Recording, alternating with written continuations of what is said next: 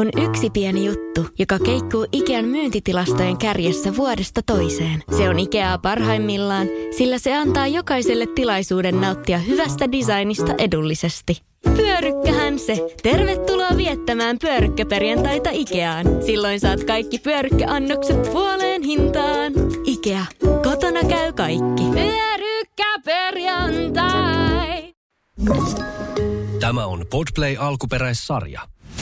Rikosmyytit podcastissa poliisin entinen rikostutkija Sami Sallinen ja rikostoimittaja Heidi Holmavuo syventyvät rikollisuuteen sekä sen synnyttämiin pelkoihin rehellisen realistisesti.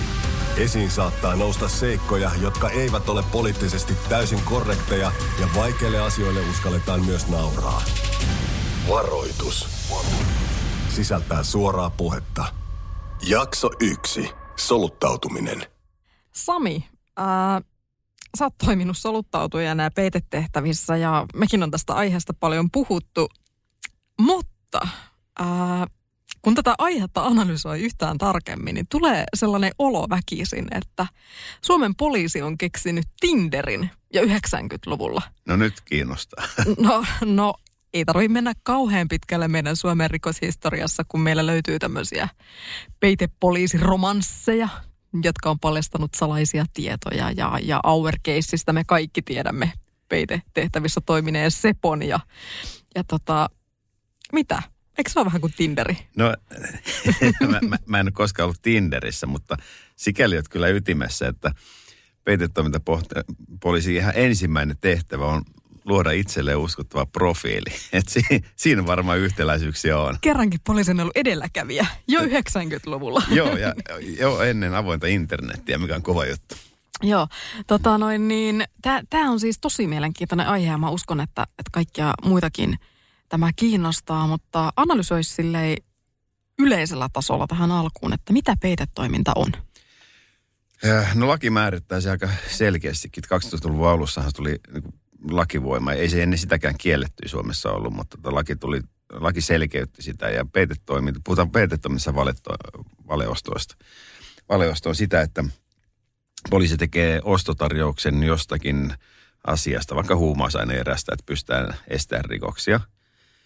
Ja ö, se valiostohan totta kai tehdään niin kussakin muussa roolissa kuin poliisiroolissa. Jännä. Eikö? näin, näin, näin pitkälle päästiin.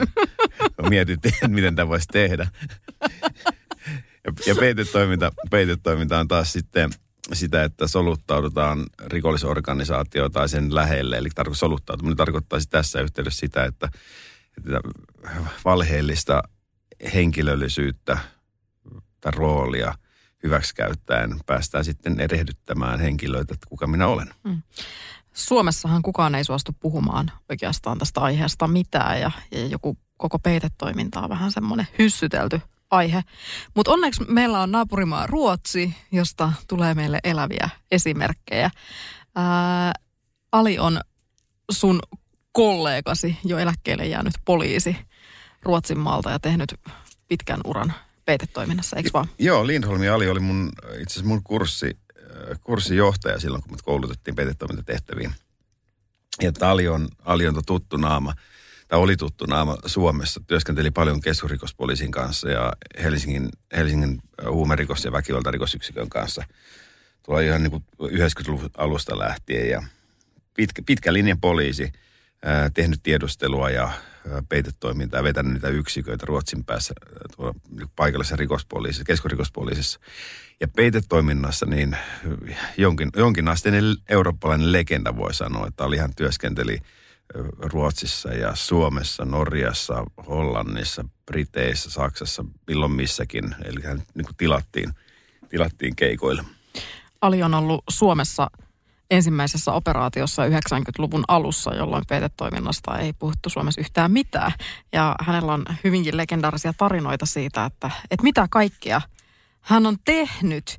Otetaanko pikkupätkä Alilta hänen kokemuksiaan tähän väliin? Otetaan ja se on, se on näin, että eh, kaikki nämä hommat menee siihen, että me tehdään jonkunlaista bisnestä.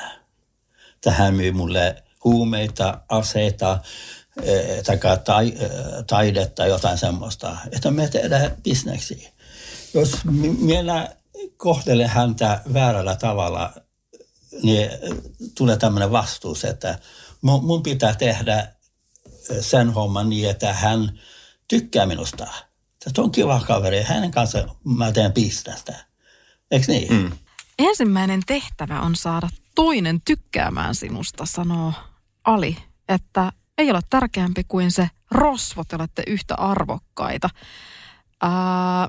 No tämä on paluu siihen Tinder-ajatteluun.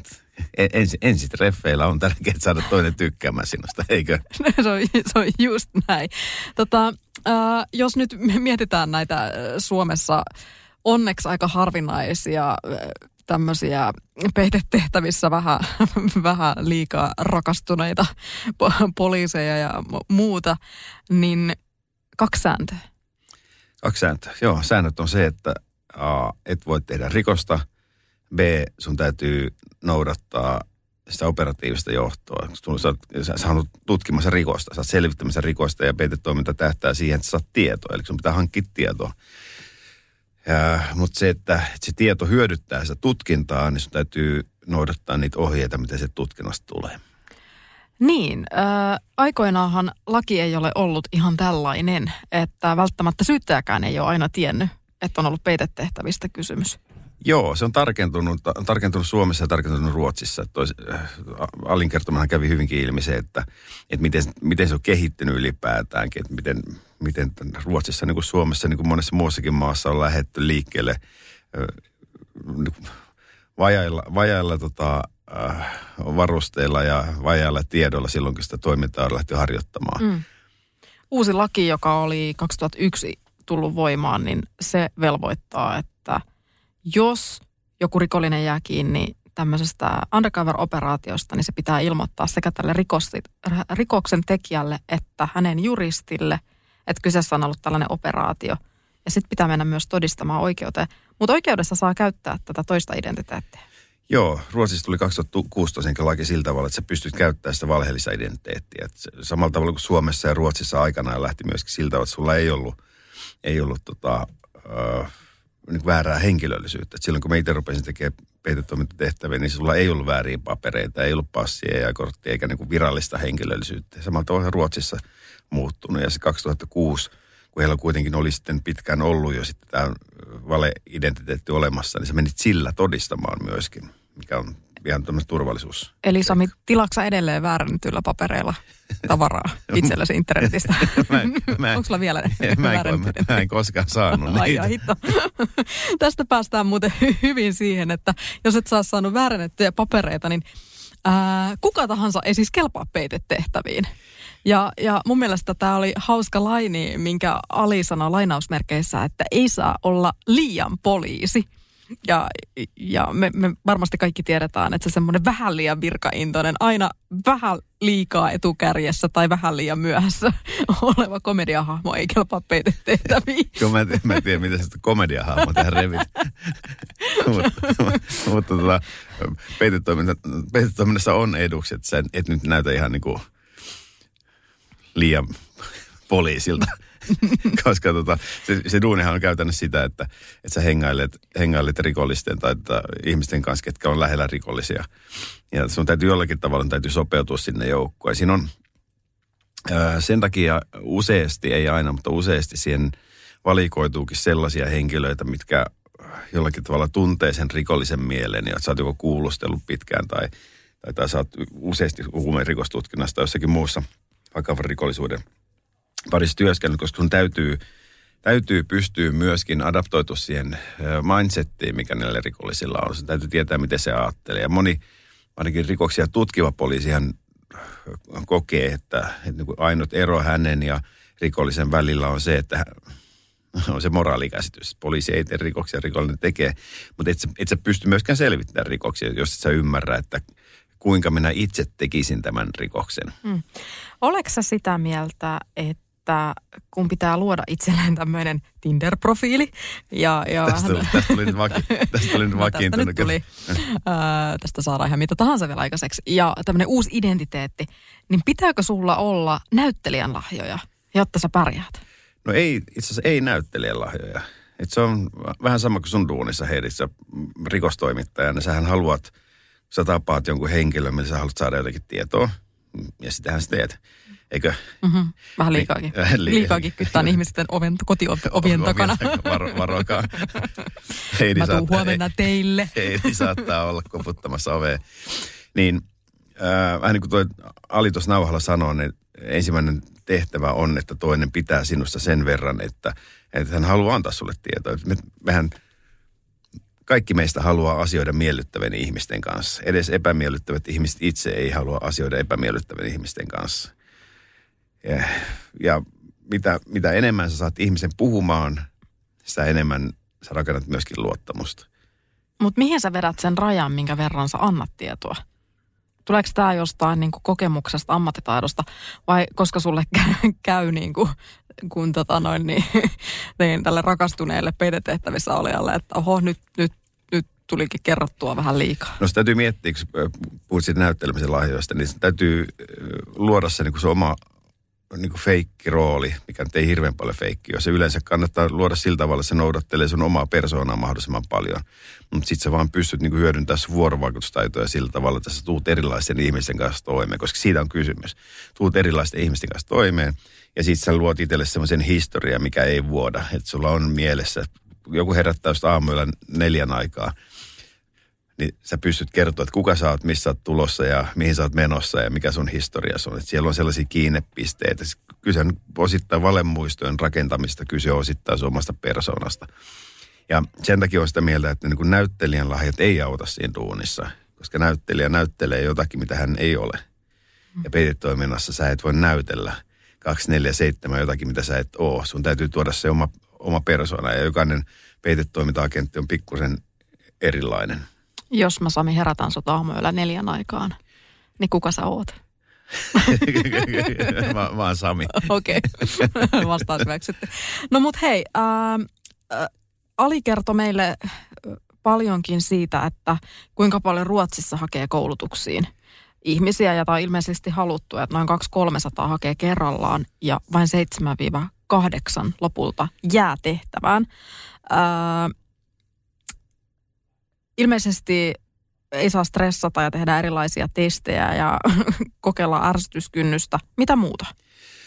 Öö, no kyllä sitä persoonaa siinä testataan hyvin pitkälle ja se paineensietokyky on se tärkein juttu, kun se on niin peitetoimintatehtävässä on tilanteet on sellaisia, operatiiviset tilanteet on sellaisia, että sä et pysty juurikaan harjoittelemaan niitä. Sä voit harjoitella niin aika monta muuta poliisiduunia. Sä voit harjoitella kuulusteluita, kuulustelupin kursseilla. Sä voit harjoitella sitä jossakin karhuryhmässä, niin siellä harjoitellaan skenaarioita.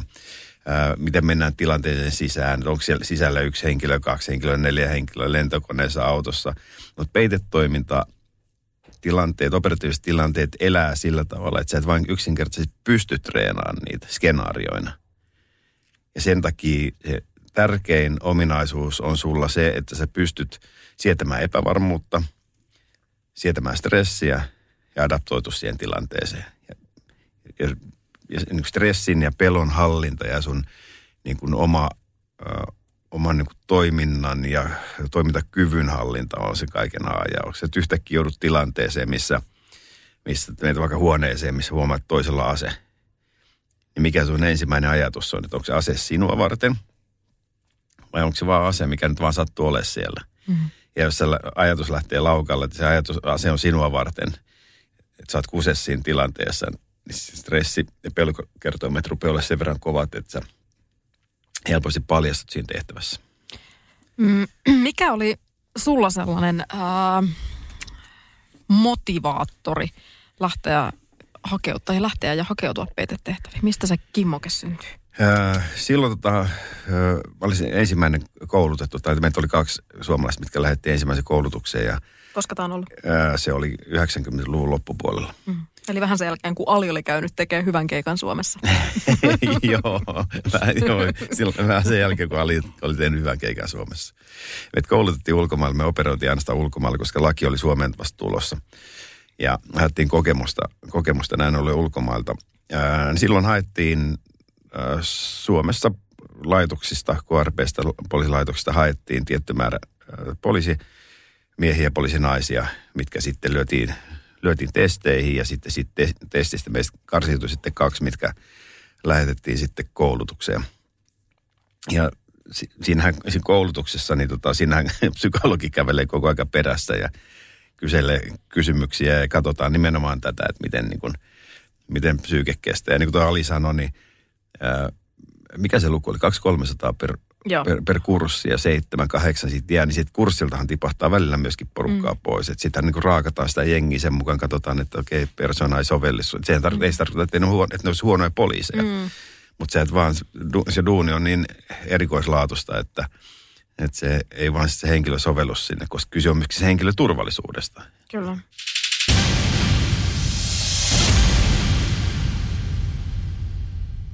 Hirmuinen hintakaattori on haukannut hinnat aivan palasiksi. Nyt puhelimia, televisioita, kuulokkeita ja muita laitteita haukatuin hinnoin. Niin kotiin kuin yrityksille. Elisan myymälöistä ja osoitteesta elisa.fi.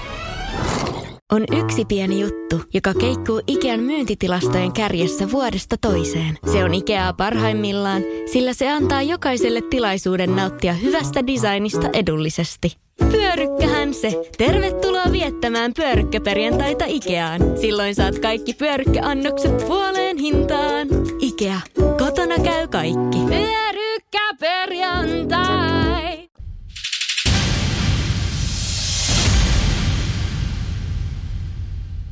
Äh, tähän on siis hyvin mielenkiintoista, että, että kun sä olet tällaisessa tehtävässä, niin, niin sen identiteetin, myötä, identiteetin myötähän sulle mahdollistuu kaikki Rolexit ja Bossin puvut ja paljon rahaa ja, ja tota, muuta vastaavaa, niin ää, Ali kertoi tästä hyvin mielenkiintoisesti sen, että miten pysyy sitten siinä omassa lestissään, niin kuullaan, kuullaan se tähän väliin. Minä agenttina, mulla oli aina yksi, mitä sanottiin cover, coverman. Mm. Että joka, jokainen tapaamisen jälkeen me tavattiin jossain hotellissa tai safe house ja me kävittiin, käytiin lävitse ihan mitä oli sanottu, tehty ja, ja tämä coverman, se autti mua siis dokumentoida kaikki. Että jokainen tapaamisen jälkeen niin mulla oli joku aina muistutti mua, että kun sä oot poliisi, mm. ei mitään muuta. Ja meillä on semmoisia että sulla oli tämmöisiä hienoja pukuja Hugo Boss, mitä on Rolex, ja ajoit joku Bemari tai Mertsua, ja useampia päiviä, päiviä niin sit, totta kai joku pitää muistuttaa sua, että kun tämä juttu on päättynyt, niin ottaa sun Rolex pois ja tätä puku pois ja Bemarin tonne jonkin. Ja se oot taas poliisina. No niin, kun juttu on päättynyt, otetaan pemmarit ja rolexit ja bossin puut pois. Ja sitten sulle kerrotaan, että sä oot Sami ihan peruspoliisi. Se pitää mä, äh, ihmisen nöyränä. Mä muistan ensimmäinen tota keikka, mitä tein, niin äh, oli tuonne Baltiaan ja, meillä ei ollut mitään henkilöllisyyttä, jotain feikkihenkilöllisyyttä, eikä ollut mitään muutakaan, tota, muutakaan tota, hienoja bemareita tai bossin pukuja ollutkaan. Nyt tuli hirveä kiire, piti nopeasti lähteä. Tuli hirveä kiire sitten haalia. Mä lähdin liike, niin varakkaan liikemiehenä sinne. Tai sanottiin, että sä oot varakas liikemies huomenna. Niin poliisin palkalla, että mikä se rippipuvu mä otan täältä kaapista. kaapista. Ja tota, hirveällä kiireellä jouduttiin sitten haalimaan kaikenlaista uskottavan näköistä rojuja. Sitten mä sain semmoisen kalliin, todella kalliin sormuksen itselleni käteen sitten. Se oli muuten, muuten hyvä, mutta kun ta, mulla on aika pienet sormet ja se sormus oli aika iso, niin se pyörimällä sormessa. Kysyin jätkiltä, että, että, tota, että miten tehän mä tätä käyttää. Sanoin, että no että pidä kättä nyrkissä koko aika, niin kyllä se pysyy siinä. Se on hyvä vuorovaikutustilanne sinne toiselle vastapuolelle. Tältä, tältä, tältä pohjalta lähdettiin liikkeelle, että Suomessa niin kuin kaikissa muissakin maissa ne ensimmäiset kompastelut, mutta tota, mutta kyllä sitten niin kun myöhemmin, kun huomasi, tota, huomasi, miten joku saksalaisella kollegalla, kun se oikeasti pyöräytti niin Porssella pihalle ja kallis puku päällä, niin miettii, että kyllä sitä niin kuin, ne maat, missä on viety pidemmälle sitä, niin kyllä se, niin kuin, kyllä se kalustoa löytyy ja rahaa löytyy. Ja kyllä se, niin kuin, kyllä se muuttaa sitä ajattelutapaa, että jos sä istut jossakin Keski-Euroopassa tuolla yökerhossa ja rikollisten kanssa, niin on pinkka siinä pöydällä ja raha on niin, että ne tiedä minne työntää niitä nippuja. Ja sitten miettii, että pienellä poliisipalkalla tässä uurastaa henkensä uhalla, niin tota, kaikenlaisia ajatuksia saattaa tulla päähän. Joo, tämä on, hy- tää on hyvin mielenkiintoista, koska sitten niinku, on se kontrasti aika suuri, että sitten sä jätät se u- uuden kareen pemari aivan että se vähän liian iso sormukseen ja sitten sä katsot tilille, että ai kato tuli taas tonni 800 palkkaa, että kyllä kannatti. Joo, nyt Heidi pistät se Armanin puvun naulle, kun en pistä. Just näin. Toi, tota, noin, niin, ää, mitä, mitä ää, noi on opettanut sulle? Mi- Mikä on sellaista niin kuin, ehkä niin kuin jotenkin päällimmäisiä tai parhaimpia asioita? Ihmismielestä paljonkin. Ja sekä omassa että myöskin siitä rikollisesta puolesta. Et mä olin kuitenkin kuulustelu ennen sitä, kun rupesin tekemään noita, niin kuulustelu paljon ö, ammattirikollisia, taparikollisia. Että oli niin kuin tietty näkemys oli siitä, että okei, että miten, miten rikollinen ajattelee, minkälaisessa maailmassa elää, mutta ja, ja tiesi, kun oli paljon tiedottajien kanssa työskennellyt myöskin, että oli, niin kuin, oli, oli omasta mielestä aika syvä näkemys siihen, mutta kyllä peitetoiminta toi sitten oman, oman virikkeensä siihen, siis kun siellä niin kuin ytimessä niin sanotusti ja huomaa niin kuin sen, että miten moni semmoisia yhteneväisyyksiä niin kuin rikollisissa, ammattirikollisissa, että ne, ne on ihan yhtä lailla ihmisiä kuin poliisitkin. Että sieltä löytyy semmoista tiettyä inhimillisyyttä, sieltä löytyy tietty, tietty moraalikäsitys myöskin, mutta aika monella näkyy se tulevaisuudettomuus siellä. Että vaikka sulla on pinkka kasassa, niin et sä välttämättä mieti, että mitä niin vuoden kuluttuu, kun saat pelätä koko aika sitä, että joku poliisi tai toinen rikollinen vie sun pinkkas. Mm. Toi on mielenkiintoinen teema siinä mielessä, että niin kuin Alikin sanoi ja niin kuin säkin sanot, että sun ää, tärkein tehtävä on saada se toinen tykkäämään susta. Eli teidän pitää ikään kuin olla samalla puolella. Niin, niin se, on, se on mielenkiintoista, koska sun ainakin pitäisi omata se, se, sellainen niin kuin moraalikäsitys, joka pohjaa jonkinlaiseen niin kuin lakiin. Mutta tämä toinen ei omaa sitä samaa moraalikäsitystä. Niin, ja sitten vaarahan on, vaarahan on pitkissä operaatioissa, mitä ei, ei Pohjoismaassa esimerkiksi käsittääkseni tehdä, että sä oot niin puoli vuotta tai vuoden tai niin pari tiiviisti pelkästään niin jossakin roolissa. Niin vaarana on se, että sä vahdit myöskin puolta. Mm, no näitäkin ö, esimerkkejä on. Mikä on sellainen tyypillinen tai olisi sellainen tyypillinen operaation kesko, kesto? Ää, niitä tehdään erilainen. Valeustahan saattaa olla hyvinkin, hyvinkin nopea. Ja, ja peitetoimintaa tehdään myöskin netissä. Että sehän tota, mikä, niin tätä päivää aika paljon. Istuks, istuksa tota noin niin bossin puku päällä tekemässä netistä Eikö se, niin kuin, nämä operatiivisissa tilanteissa se on hyvä puoli, että sä saat käyttää se bossin pukua. Netissä sun huppari ei vaihdu mihinkään. Damn.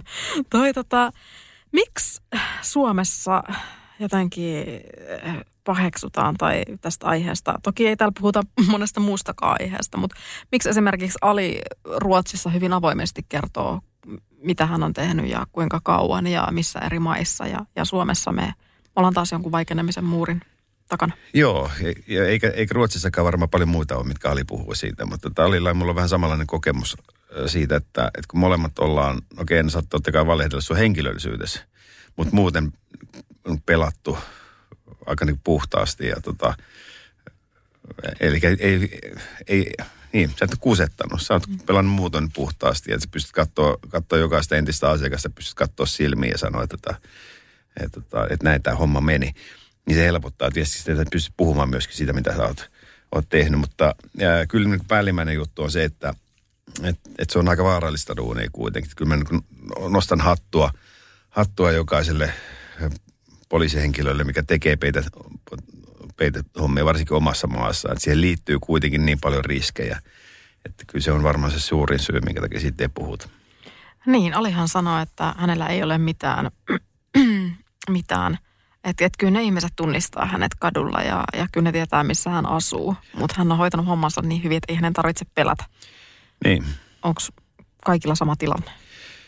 Öö, no en tiedä. En tiedä onko. Että meitä on persoonia erilaisia ja ei mulla ole mulla on niin entisten asiakkaiden kanssa ei ole koskaan ollut, mitä, ainakaan ammatti, ammattirikollisen kanssa ei ollut mitään ongelmia. Mitä ammattimaisempi, niin se selkeämpää se on. Selkeämpää se rooli se on myöskin. Äh, niin Ali, Ali sanoi, että, että aina syyttäjäkään ei ole tiennyt, että kyseessä on ollut peitetehtäviin liittyvä ope- operaatio. Niin tänä päivänä ilmeisesti syyttäjälle täytyy kuitenkin tämä kertoa. Niin onko Suomessa ollut samanlainen tilanne? Joo, siis Ruotsissa syyttäjä johtaa useasti tutkintaa. Suomessa taas sitten poliisiylijohto, tai poliisijohto, ko- komissario, ylikomissario johtaa se rikostutkintaa. Ja peitetoimintaa operoidaan tai pyörittää ää, keskusrikospoliisi. Tai sitten suojelupoliisi, jos pyörittää. Mm. Mutta ainakin mahdollisuus siihen on. Ja, mutta sitten jos, jos tota, rakentaa peiteoperaatio, mikä on menossa käräjäoikeuteen, eli sitä haetaan niin semmoista rikostuomiota, niin silloin tuomioistuimella annetaan myöskin tieto siitä ja se päättää sitten. Että et, et, sillä tavalla se niin on ehyt, ehyt ja läpi, läpinäkyvä tänä päivänä. Tiedetään hyvin, hyvin tarkkaan, että mitä tapahtuu. Mikä on hyväkin asia, koska on kuitenkin maailmalla on huonoja esimerkkejä siitä, että ää, peitetoiminnassa tehdään jotakin sellaista, mikä, niin kuin, mikä ei ole, se yksittäisen poliisimiehen tekeminen ei ole valvottua. Ja just näissä pitkissä operaatioissa. Ja sitten siinä on se riski, että, että siellä tapahtuu jotakin, mitä ei saisi tapahtua. Ja sitten pahimmassa tapauksessa sitten, että jos rupeaa, rupeaa tieto kulkea väärään suuntaan. Ää, no näitä tarinoitahan on olemassa, joissa on sorruttu. Okei, meillä on Suomessa onneksi ihan marginaalisesti, mutta tämmöinen tuoreen julkisuutta saanut tarina tulee siis Tanskasta, jossa tämmöinen René Dahl Andersen – oli median mukaan Tanskan poliisin kultapoika. Onkohan tämä ollut hänen profiilinsa? Men, men, menestynyt. menestynyt. Kaikki pitivät hänestä. Tota, hän oli ensikin Köpiksen huumerikosyksikössä ja siellä hän oppi tietenkin sit tuntemaan kaikki, kaikki rikolliset ja sitten hän pääsi FBI-koulutuksen jälkeen peitetehtäviin. Mutta pikkuhiljaa alkoi luisu lain väärälle puolelle ja, ja mä, tästä on tullut siis kirja myös suomeksi.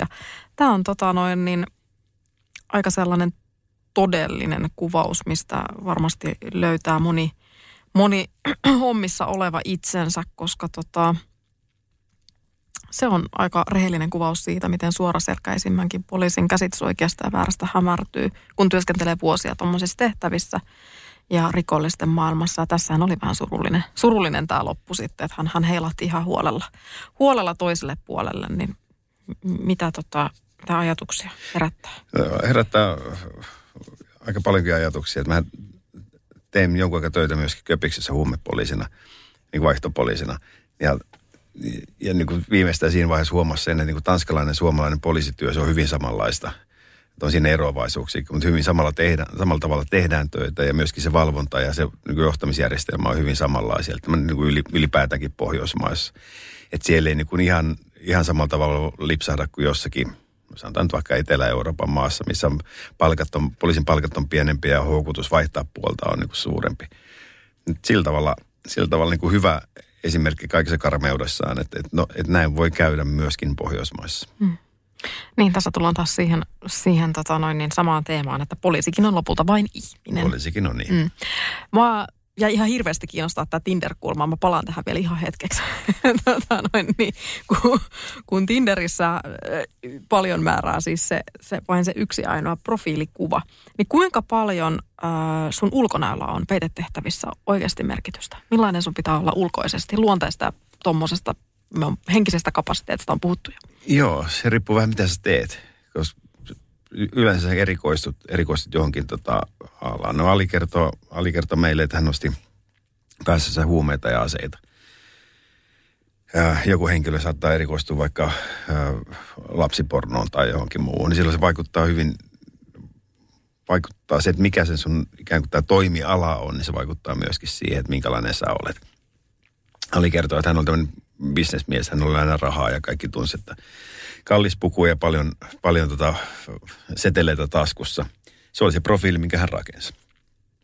Ja hän, ta, hän kantoi sitä loistavasti, koska oli niin menestyksekäs. Toinen voi olla tämmöinen pullaposken näköinen ja toinen taas sitten rosvoman näköinen. Että niin, eli käytännössä ei ole sellaista selkeää sapluna ei, ulkoisista olemuksista, että kuka sopii ja kuka ei. Ei, Tinder-profiileita on kovin erilaisia. Sekin on muuten ihan totta. Rikosmyytit podcastin seuraavassa jaksossa aiheena on Tutkinta ja tuomiot. Seuraavassa jaksossa puhutaan muuten muun muassa kuulustelutaitojen heikentymisestä. Ja kun se yhdistetään siihen, että entinen jengirikollinen kertoo, miten kuulusteluissa koijataan, niin yhdistelmä alkaa kuulostaa aika vaaralliselta. Voit kuunnella toisen kauden kaikki jaksot jo nyt Podplayssä täysin ilmaiseksi. Lataa Podplay-sovellus tai murran myytit osoitteessa podplay.fi.